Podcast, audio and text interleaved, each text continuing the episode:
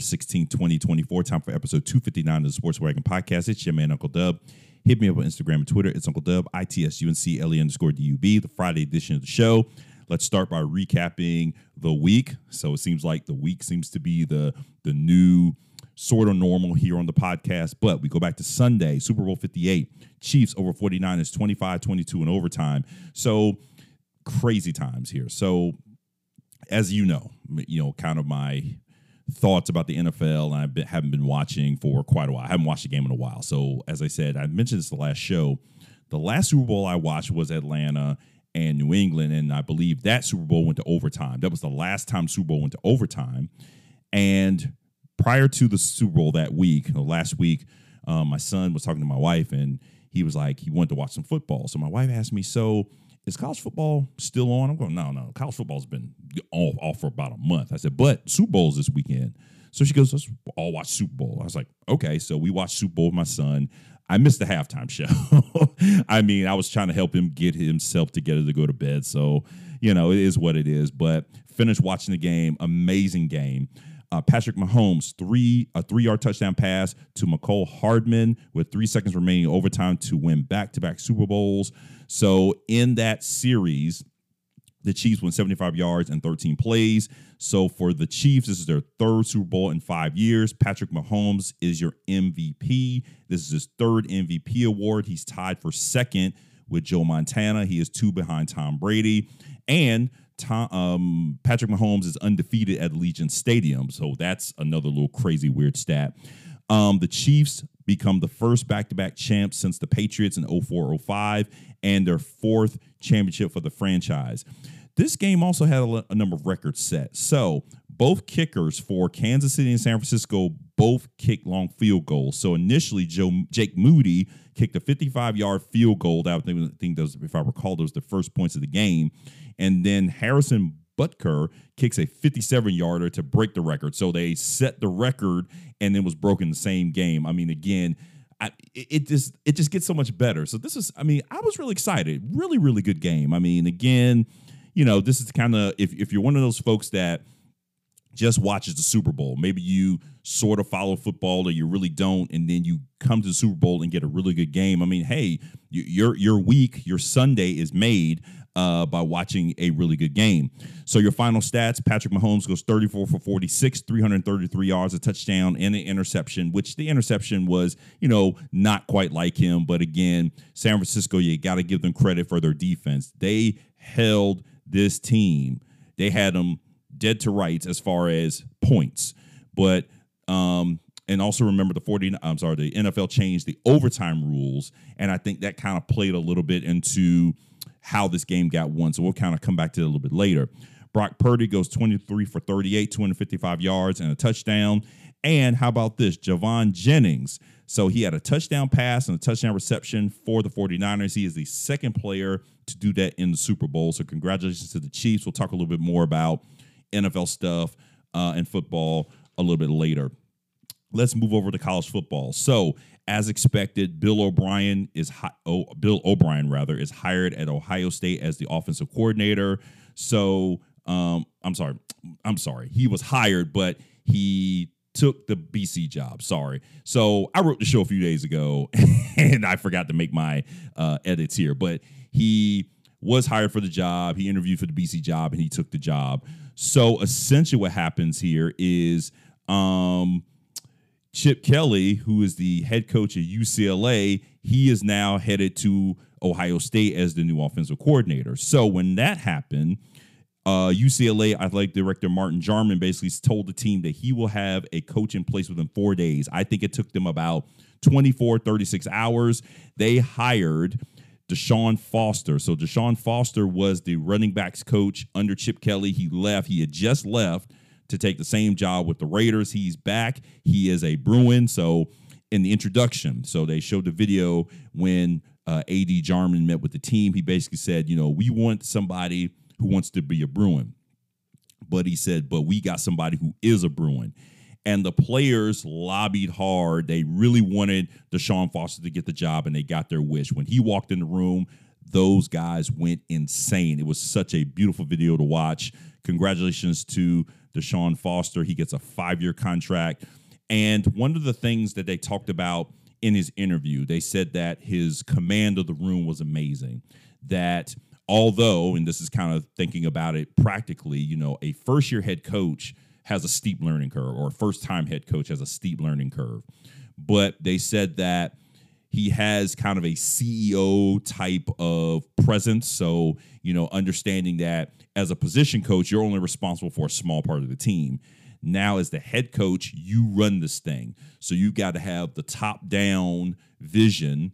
And, it, and it's going to start with who he hires as coordinators. But he also has a really good understanding of the NIL and how NIL is going to shape this team.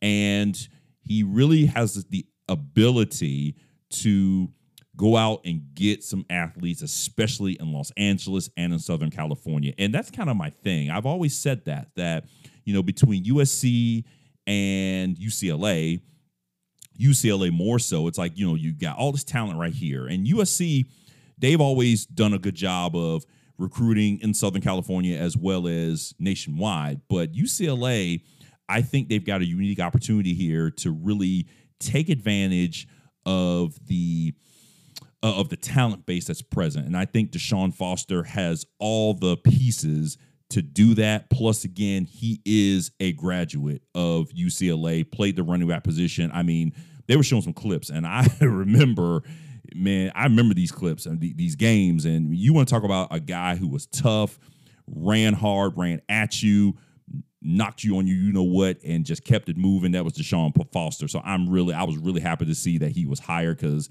the list of candidates was long. I mean, he came up, um, some other, you know, some other names, some guys who were already internal to the program. But again, at the end of the day, I thought that was the best move, especially if you want to get somebody in there quickly to kind of go outside the organization to talk to a coach who's already established somewhere else, I mean, at this time of the year is really, really hard. But like any other coach, although he comes in as a UCLA guy, the thing that is is of concern is, you know, guys are going to transfer, guys are going to leave. And hopefully he has the ability to get the guys to understand that if you stay, if you stay, we can do something special. I mean, he can basically say, "Look, I've been in your shoes. Now the game has changed, but again, stay. We can make it happen." And I think the possibilities are there. But again, congratulations to Deshaun Foster on getting that five-year contract as the new head coach at um, UCLA. Um, Brian Kelly. 35 and 34 in six years. Last three years were winning seasons. So not terrible for Kelly, but think about this. And the other piece to this UCLA is heading into the Big Ten next year. So the joke was on Twitter, well, Brian Kelly ain't trying to head coach in the Big Ten. Then I thought about it and go, but he'd rather be an OC of the Big Ten. Okay, whatever. Six of one, half a dozen of another. But again, was he? Uh, Ohio State has to pay UCLA a 1.5 million dollar buyout. He got a three year deal as the OC at Ohio State because, as we talked about a couple shows ago, uh, Ryan Day says he's not calling plays anymore. And again, number of coaches gone through this. So Jimbo Fisher went through it, and we all know how badly that went. Sarkisian, I believe he, I think they brought in somebody, I think, or Sarkisian. Sarkisian is still calling plays, I think. Anyway, a lot of coaches have gone through this, and they kind of start to understand that you know, to kind of going back to Deshaun Foster saying that, you know, he has the CEO mentality that to think about the team globally. He has to have that top down approach as far as coaching the team.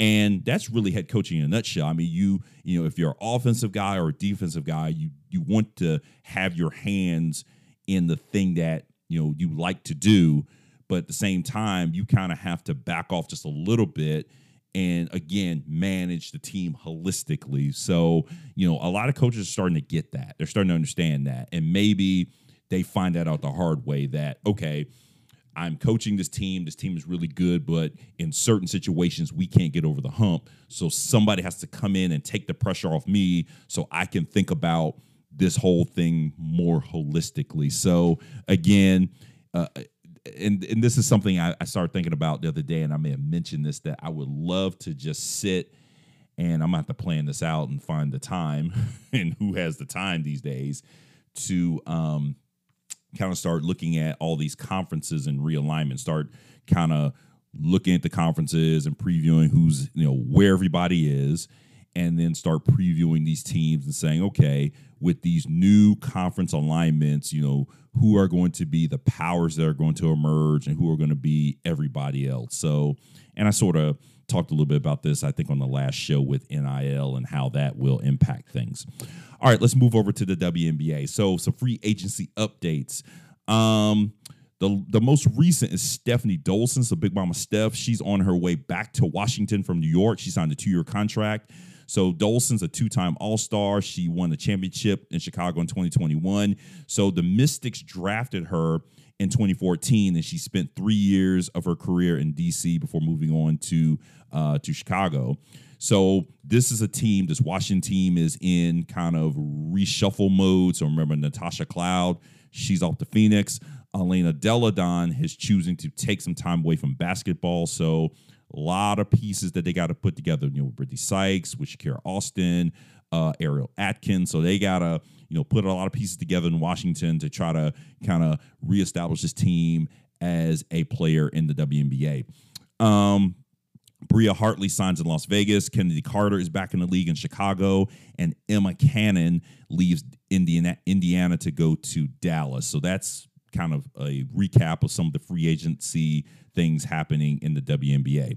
Let's move over to NASCAR. So last night, the Bluegreen Vacations Duels one and two went off at Daytona. So the races, as you recall, are the way to set the field for the Daytona 500. So Toyotas, I was thinking, it's weird how my mind works. I was thinking about this this morning, and I you know, wanted to, you know, shout out my man Drew. I, man, I know you're out there getting it, making that money.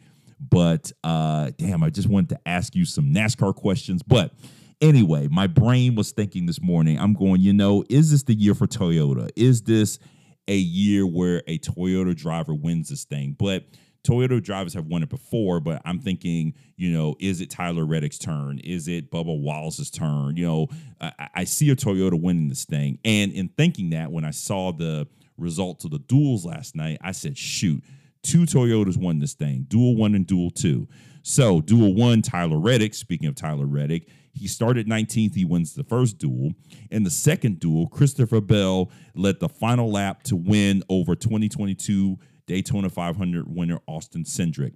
So, um, uh, some other news here: two time, I'm sorry, seven time series champ and recently minted NASCAR Hall of Famer Jimmie Johnson raced in the duels last night, and he is in the Daytona 500. So they go, they're gonna have a little new school, old school thing happening in, in the 500. It's gonna be absolutely insane. So Let's look at the field for the 66 Daytona 500. Your top 10. Joey Logano starts on the pole, followed by Michael McDowell. And then the winners of the duels, Tyler Reddick and Christopher Bell, are third and fourth. Chase Elliott rounds out the t- rounds out the top five.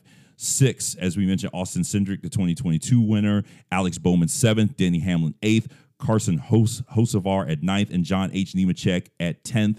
So in the top 10, you have, again, Toyota, four Toyotas, three Fords, three Chevys in the top 10. Notables in the field, Bubba Wallace is starting 24th uh, Kaz Grala. So he was, I guess, a wild card qualifier. He wins the he wins. Uh, he finished at I think 13th in the second duel to get the last spot in the uh, in the Daytona 500.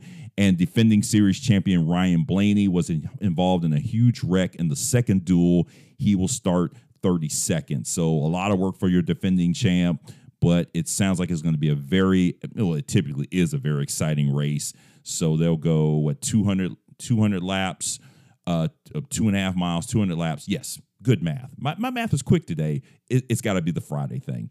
Anyway, we start 2.30 on Fox, so the green flag will probably drop sometime before 3 o'clock on Sunday. So the Super Bowl of NASCAR as the NASCAR season kicks off in earnest. When we come back, we'll get into college basketball, our recap of the week, the AP top 10 for week 15 for the men and women. We'll talk some Caitlin Clark. So we got a Caitlin Clark update, uh, Black History profile, and we got some dubs and L's. Stay tuned.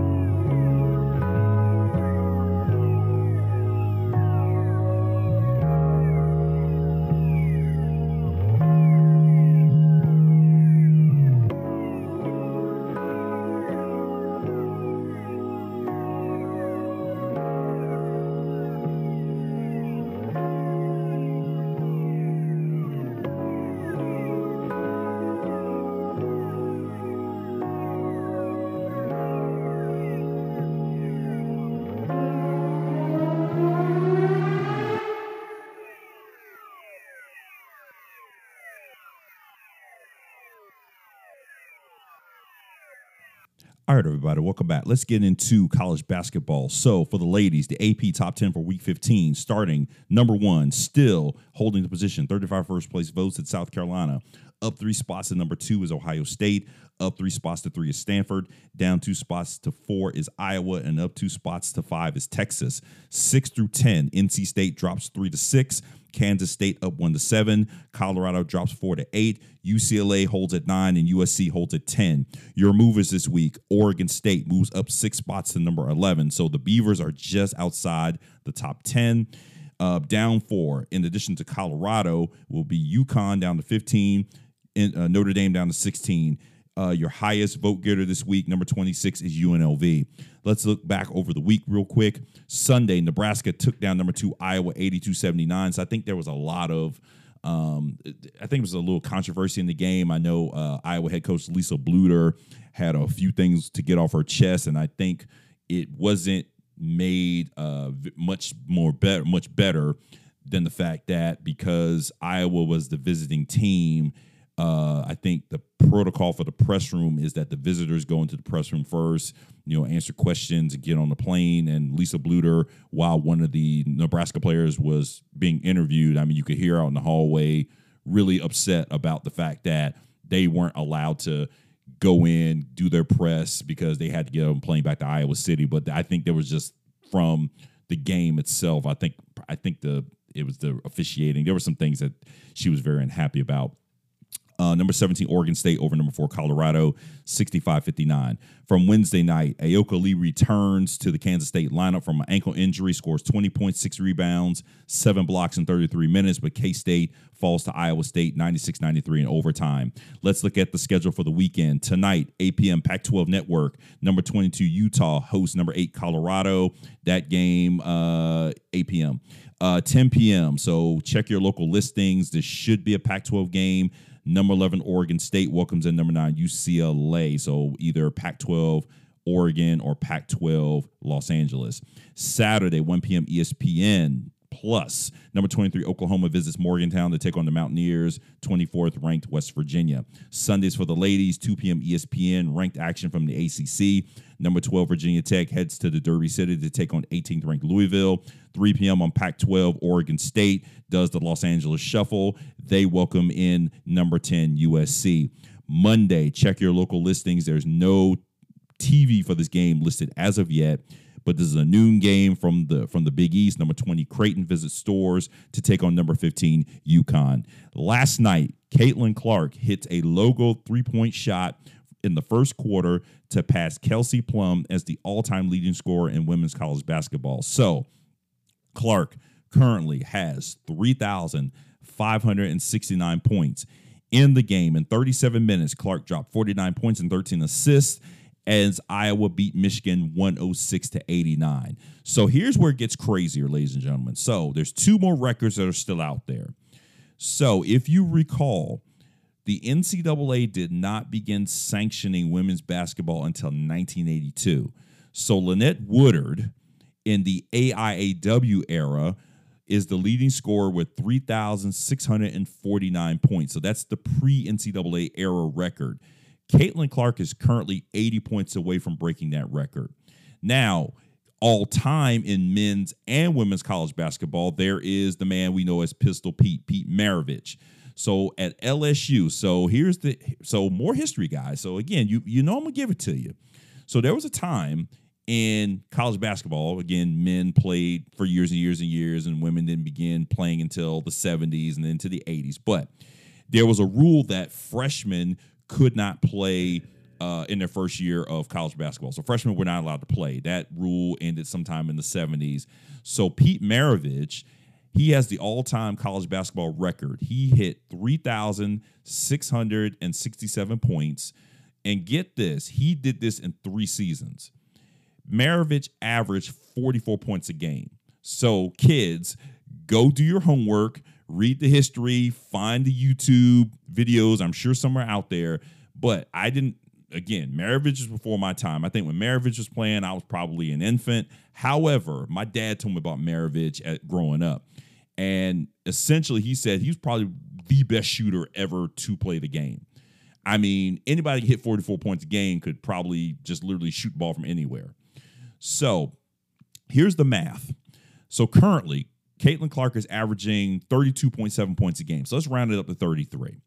So if she um let's see, I'm doing I did a little quick math earlier here. So let's round up to 33 points. Four games left in her season. So if she hits her average, that's 132 points.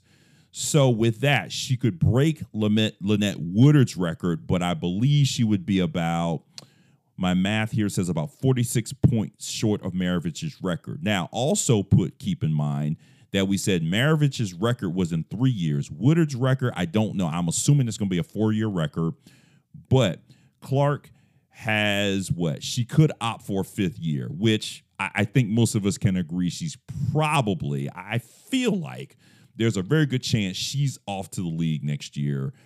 If she came back for a fifth year, that would be absolutely insane.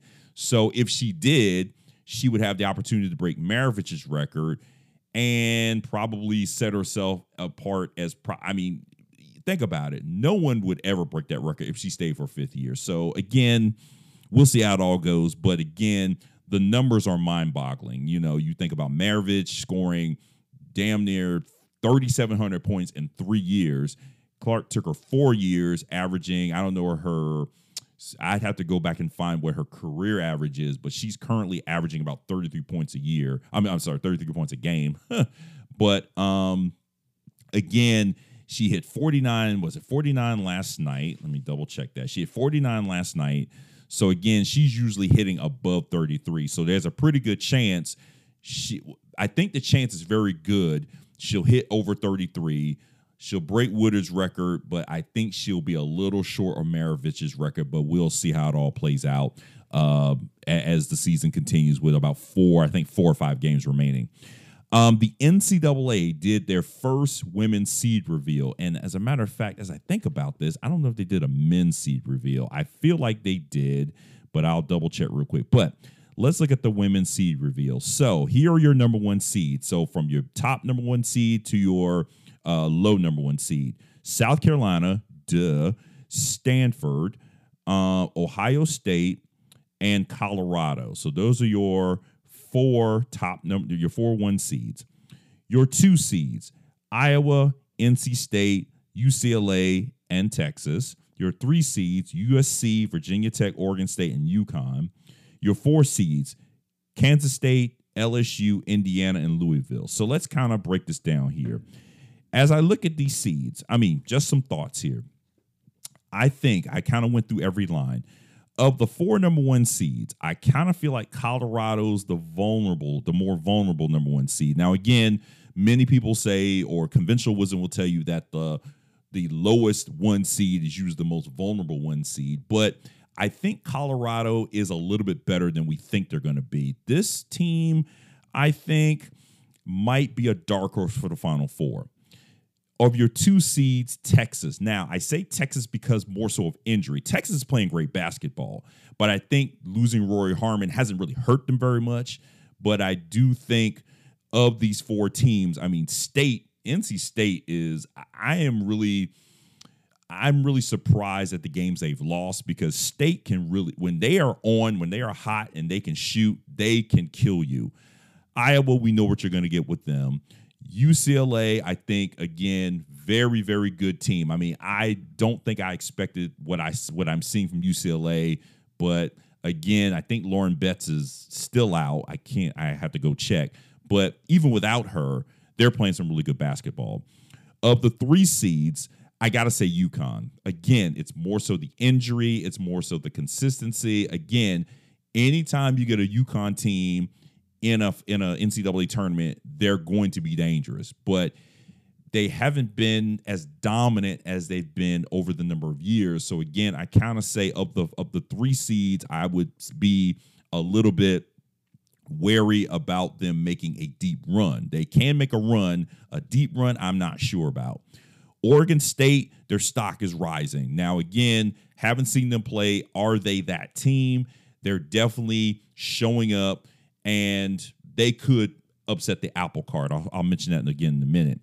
Of the four seeds, Indiana and Louisville are quietly having good seasons. Louisville especially, because usually Louisville, they're usually very, uh, very much in the conversation, but they're quietly having a good season. I would say probably not the season that they would have expected, but they're quietly very good. K State, I think, is going to be the more vulnerable four seed. They're the top four seed, the, the top of the four seeds, but I kind of feel like they're a little vulnerable.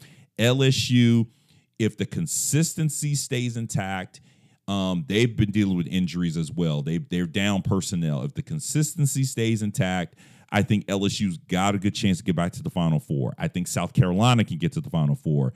I think Tech can get to the Final Four. Tech, they've got a good inside outside combination. They've gotten some transfers this season. Uh, was it Cayla King can shoot? I mean, we know what Georgia Amoore can do. Um, the young lady Olivia Summiel brings a lot of pieces to it. So again, Tech's got a lot of weapons. I think I, their bench, I'm not sure about. I think they've got a decent bench, but I think and I feel like their rotation is really short. But I think Tech has a good opportunity to get back to the Final Four. I think Stanford can get there. Stanford showed me something in that game they played against, I believe it was Oregon State. Yes, against Oregon State uh, when uh, uh, Tara VanDerveer broke the coaching wins record. Uh, Kiki Iriafen is amazing. I mean, she, oh boy, she had a game, and uh, again, just just such big things from her um, uh, that I see, and I think State can can do it as well. Iowa, again, going back to when Iowa has lost games, it's the scoring balance. We know what Caitlin Clark can do, but can the rest of the team match that? If you've got her scoring 40 40 points and the other four players can get you 15 to 20 points they're going to win. And i think early on in uh, the tournament i think they'll meet up with teams that i think they will just over they'll be they'll overmatch them. But as they make that deeper run as they play other teams with more height, with more defensive intensity. I think if the scoring gets shut down, if it's all Caitlin Clark and nobody else, and the other team can take advantage of turnovers, out rebound them, and get those shots up, second chance points, it's over for them. I, don't see them making the final four. That's just me. But again, I think the consistency and the scoring balance, I think, is the piece that uh, does it for me as far as Iowa. So we've got one more seed reveal on February 29th. And then, of course, once we get to conference tournament time, that's going to tell us the story. Because what? There's always going to be an upset. So we we always know who's on the bubble, who's off the bubble. The upsets are going to push people off the bubble or push somebody on the bubble. And then think about these conference tournaments. That's kind of the restart. So some of these teams, they know that they're going to go to the tournament, but they need a good showing in the conference tournament in the I'm sorry, the NCAA tournament, and they need a good showing in the conference tournament to kind of up that seeding. Or here's a team that's on the bubble. So remember, Pac-12 last year, Washington State won this thing. Nobody expected that. I got a feeling Oregon State could be that dark horse team that wins the Pac-12 this year, potentially. But again, they're their their their stock is rising. They're playing good ball. They've got some tests from UCLA and USC this week. So let's see how they how they fare in these games. Um, one note uh, from college basketball. So in 2024, they're going to have a a Champions Classic for the women's side. So as you know, at the start of every basketball season, there's the Champions Classic. So it's uh, Michigan State, Duke, Kansas, and Kentucky. And this one um, here are the teams for it, and I'm gonna kind of pause for a second here. You got UConn, Iowa, Louisville, Tennessee. That's a no for me, dog. Um, listen, let, let, let, let's think about this for a second. What do Michigan State on the men's side? What do Michigan State, Duke, Kansas, and Kentucky all have in common? At least they've won a national title, all of them. Okay, now you can argue that Kentucky hasn't won one in a while. Kansas is the most recent, has the most recent title. Duke is relatively recent, and so is Michigan State. They all have national titles. In this version of the women's, the women, so it's called the Women's Champions Classic, is it not? So you got UConn, national champions. Tennessee, it's been a while, but they've got national championships. Louisville, unless I'm losing my mind, I don't recall Louisville having won a national title at any point. And then there's Iowa. personally, if you're going to make it a Champions Classic, keep UConn, keep Tennessee, throw Stanford and Baylor in there. That's just my opinion. Again, if you're going to call it a Champions Classic, the thing that all four teams should have in common is what? A national championship. But unpopular opinion for the day. All right, let's move over to the men's AP top 10 for week 15. Still number one, but 45 first place votes is UConn. Holding at two with 16 first place votes is Purdue. Up two to three is Houston. Up three to four is Marquette.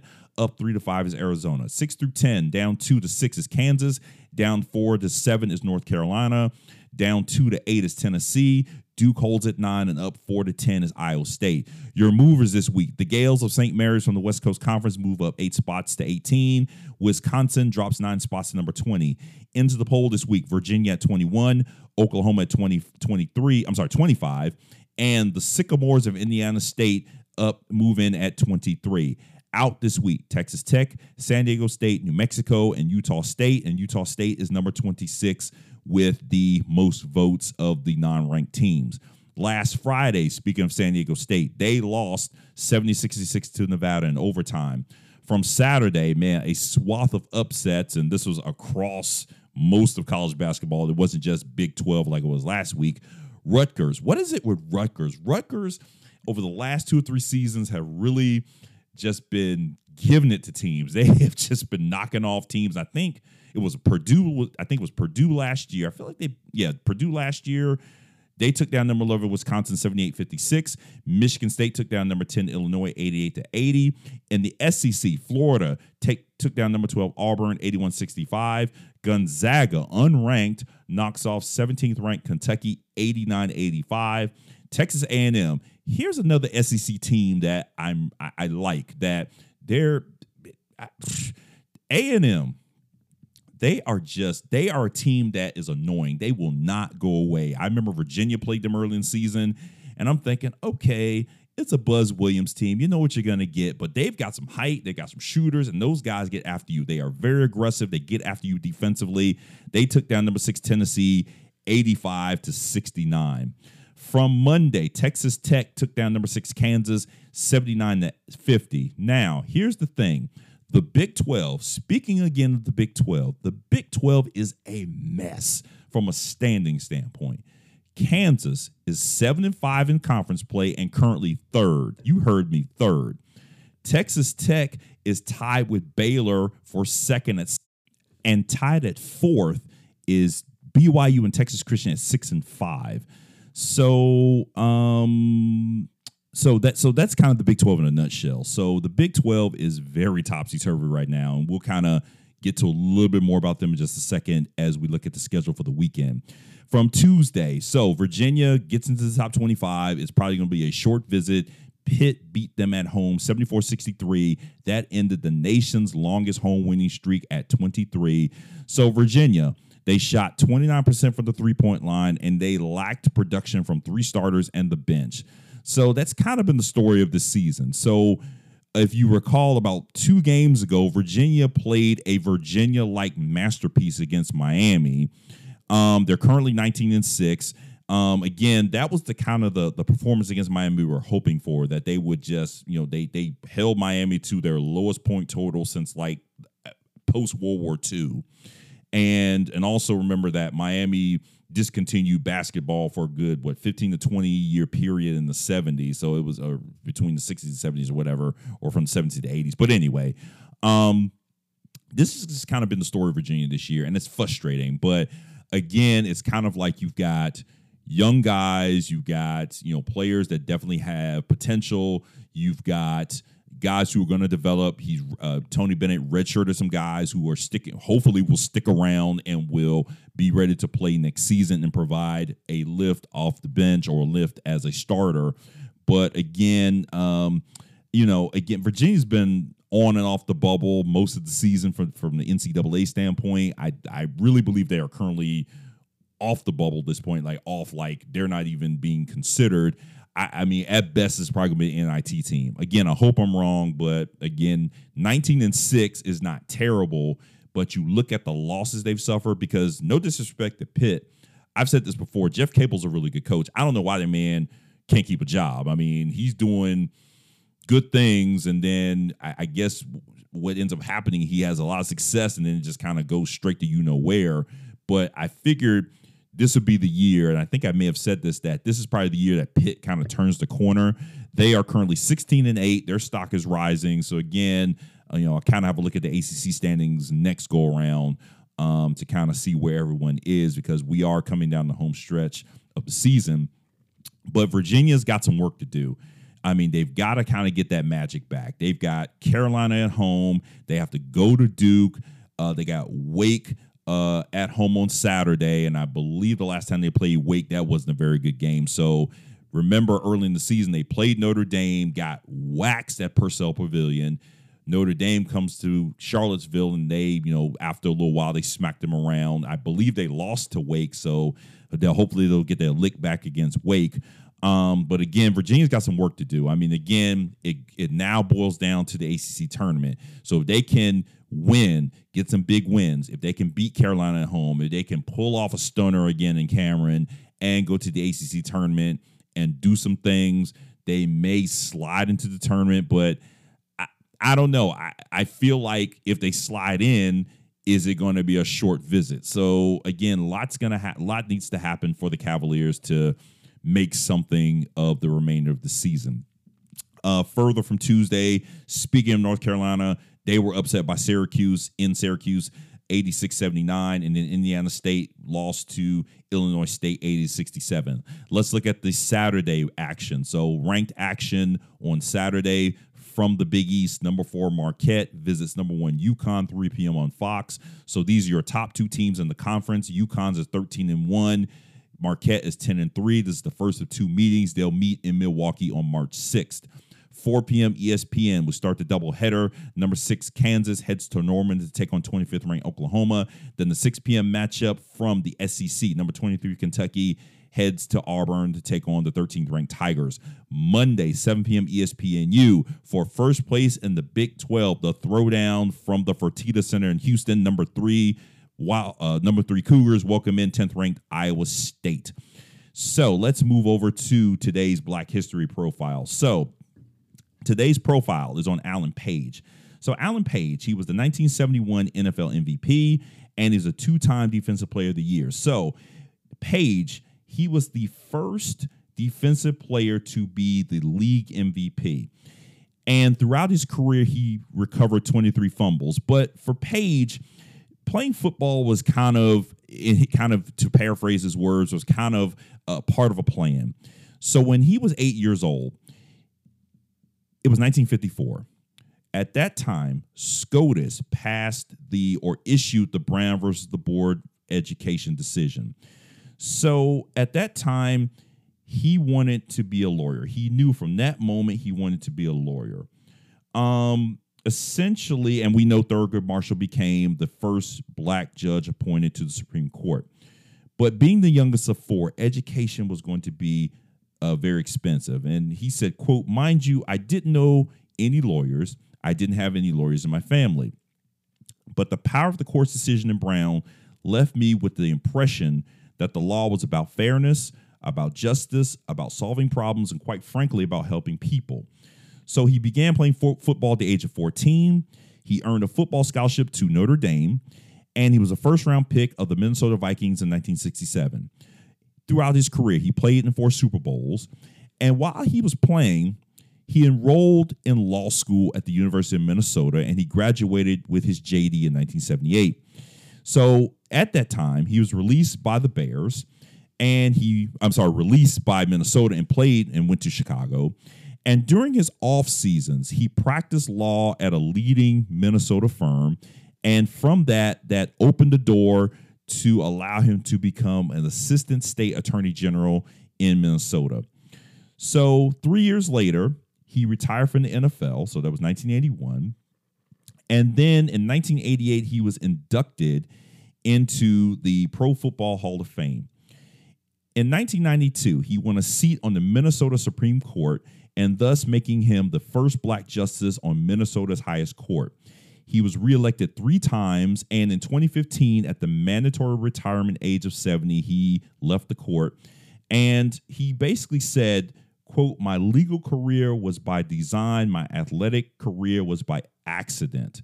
So again, he you know saw he had a dream and he knew that or he kind of parlayed his football career into making that dream happen. But as he said you know athletics was not the end goal that he knew that he wanted to impact lives in a positive way through practicing law. But i don't know if he ever foresaw himself in that position of being the first black justice on minnesota's highest court. But i wanted to take this opportunity to essentially honor him today on today's show and also to kind of you know to thank him for his service and kind of i guess delivering a message that you know there's more to uh, i guess a, a, career than just that career that he played a, a, a decorated career as an nfl player but kind of knowing in the back of his mind that he could do you know he wanted to do other things and did other things and aspired probably greater than his wildest dreams. So I wanted to take an opportunity to honor Alan Page on today's show.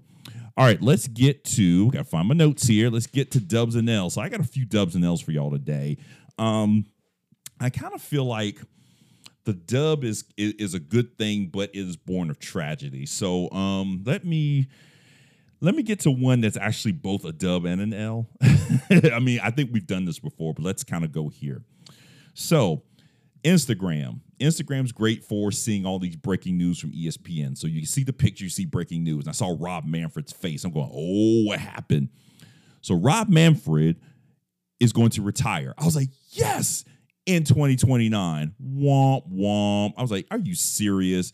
Get this guy out of here. I'm thinking Rob Manfred retired like right then and there. So Manfred signed a contract and he's got what, what, four, what five more years in his contract. So basically, you're telling us now that you're going to retire in five years. We don't care. Can you please retire now? Listen, we've got four sports leagues, professional sports leagues. You know, we'll just keep it to the four. There are others, but NFL, NBA, uh, NBA, NFL, NHL, MLB. Okay, fine all four commissioners are terrible. They are the worst. Okay. Manfred in of himself. He I feel like Manfred is he he has these moments where he he manages to be the better of the other three. Like him and I mean Adam Silver's starting to get a little weird. Like he's starting to do dumb, crazy stuff, and then he's speaking out of turn, saying, I mean, I don't know. It's like the NBA is you know, it was a good decision to start. Now it's kind of like, okay, what are you doing, dude? So Silver's kind of out there. Manfred's a mess. Goodell's the absolute worst, and Gary Bettman's ma- managing to get his way into the conversation because the NHL, with all the stuff that they're doing with the players and you know banning the pride tape, which I'm going, you guys have bigger issues. You guys have goons in your league. Can you like rein that in just a little bit? I mean, don't get me wrong. I don't mind hockey goonery. I, I, I appreciate it but don't goons have rules? I mean, really, goons have rules, don't they? Or or or are we in a different era of hockey? I got to ask a hockey expert about the rules of goons right now because I don't know. I mean, I don't know. It, it's what it is. But yeah, um, yeah, whatever. And Manfred, get out of here, dude. Just just take the next five years to actually finishing cementing your legacy as a halfway decent commissioner. Let's try that. And then we'll reevaluate this in a few years when you're close to retirement or when you retire, if I'm still in the air. We'll see. But anyway, yeah, d- d- just do that. Now, if you decide to retire early, that will cement your legacy in my mind because you basically got the hell out of here a little earlier. But anyway, um, the dub. Let's go to the dub. So as we said, the dub was kind of born out of tragedy. So the Chiefs had their um their uh, victory parade this week, and it was marred by a tragic shooting. And uh, I didn't get his name, doggone it. So one of the offensive linemen from the Chiefs, and I saw it, I forgot to get his name. Anyway, he kept a young boy calm during the shooting. So I think he had a the the, the lineman was wearing a, a WWE style belt, and you know, as the shooting broke out, he handed the kid the belt, and the kid was really scared. I mean, obviously, in that situation, you know, Adults would be scared and startled, but children for sure. And he handed the belt. He goes, Hey, man, you're the champ. We're good. I got you. And they reported that, you know, Andy Reid and other members of the chief staff, I think they were on a bus. They were really just, you know, you know, kind of getting people to calm down and to, you know, hey, let's, you know, ride this thing out until law enforcement gets this thing under control.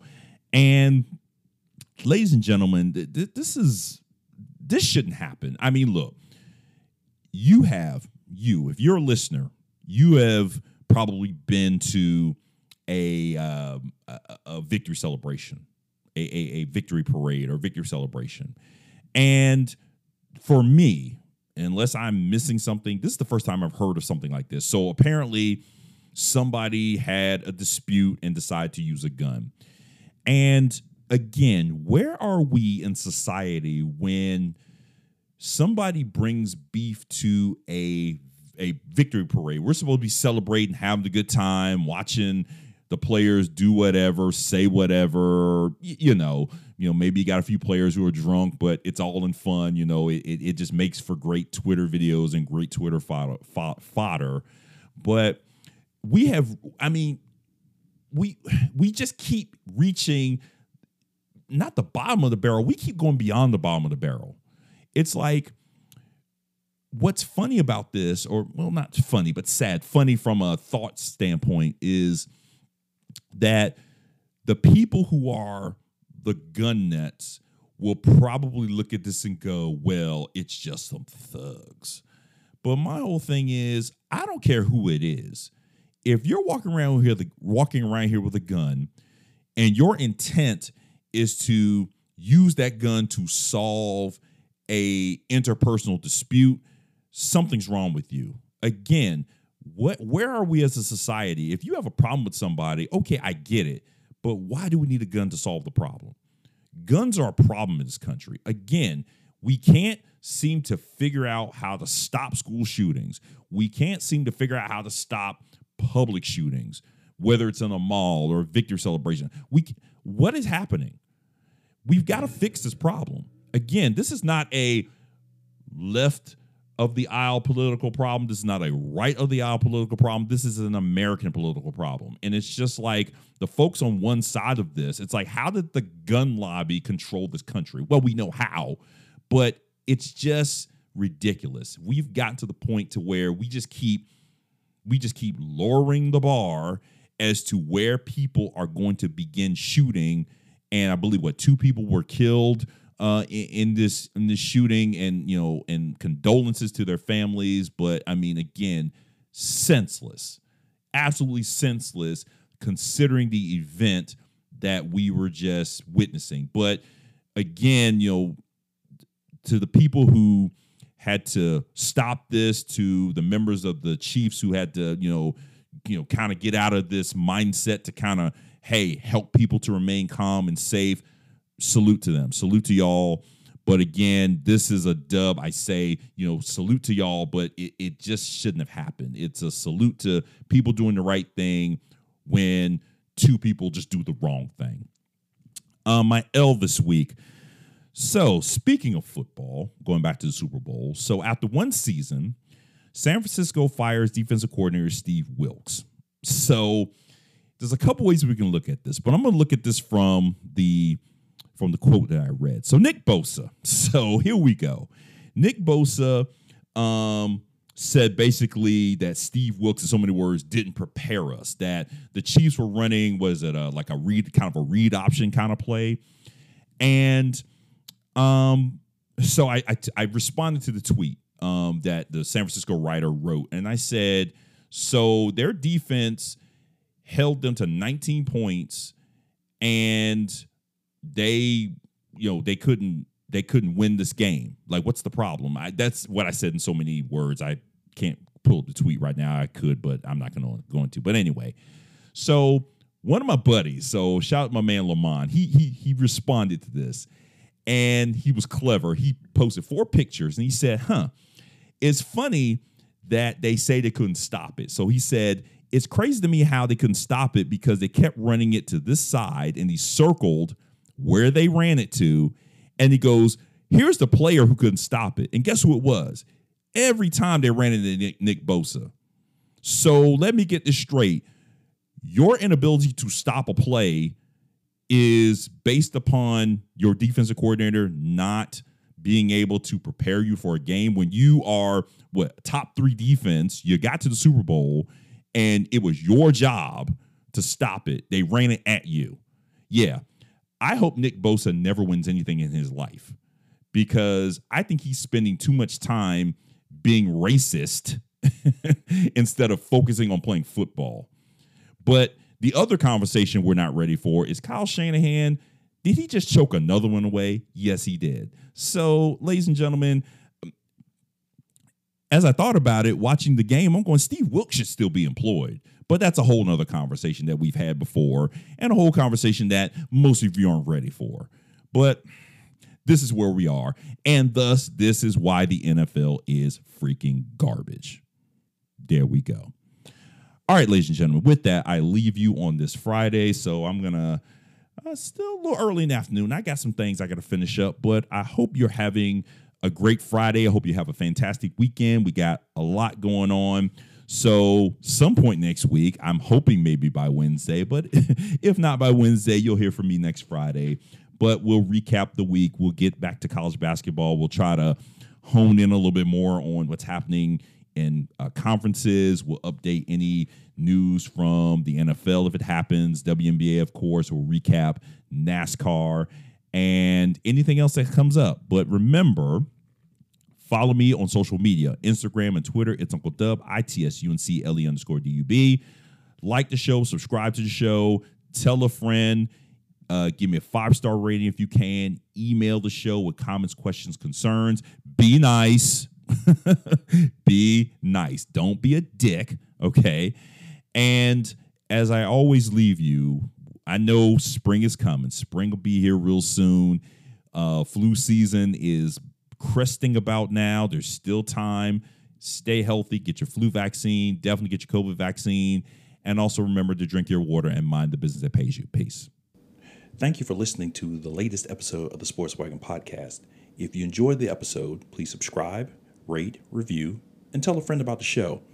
You can also send me a voicemail or send me a message on Twitter or Instagram at It's Uncle Dub. That's I T S U N C L E underscore D U B. Also, please consider supporting the podcast at buymeacoffee.com backslash sports wagon pod. I really appreciate your support. Thank you.